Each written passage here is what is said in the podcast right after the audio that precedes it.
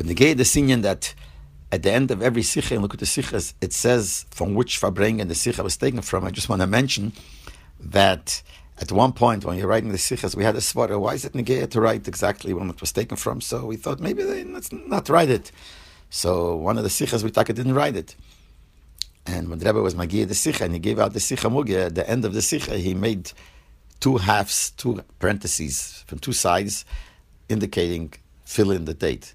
In other words, the Rebbe did want that the date should be written there. Now, why it was like that, there could be all kinds of biurim, but the simple biur, I think, why the Rebbe wanted, I'm just being a biur, even though I don't usually give these biurim, just I'm stating facts, but I think the biur, one of the biurim is because when a sikha came out for a Shabbos, usually what it would mean is that this is the union that the Rebbe wants the Shabbos, and if there was a certain hero, it was negated that day. So anything the Rebbe spoke by Farbrengen, yes, that's the Tzava Shod, that's what the Rebbe is telling us to do. The Sikhs that came out in Likkutei Sichos, the weekly Likud, was not picked by the Rebbe, it was picked by the people who wrote it. So it's not that the Rebbe felt that this week, the Rebbe knew, for whatever reason, that this week, this Inyan of Zechopton.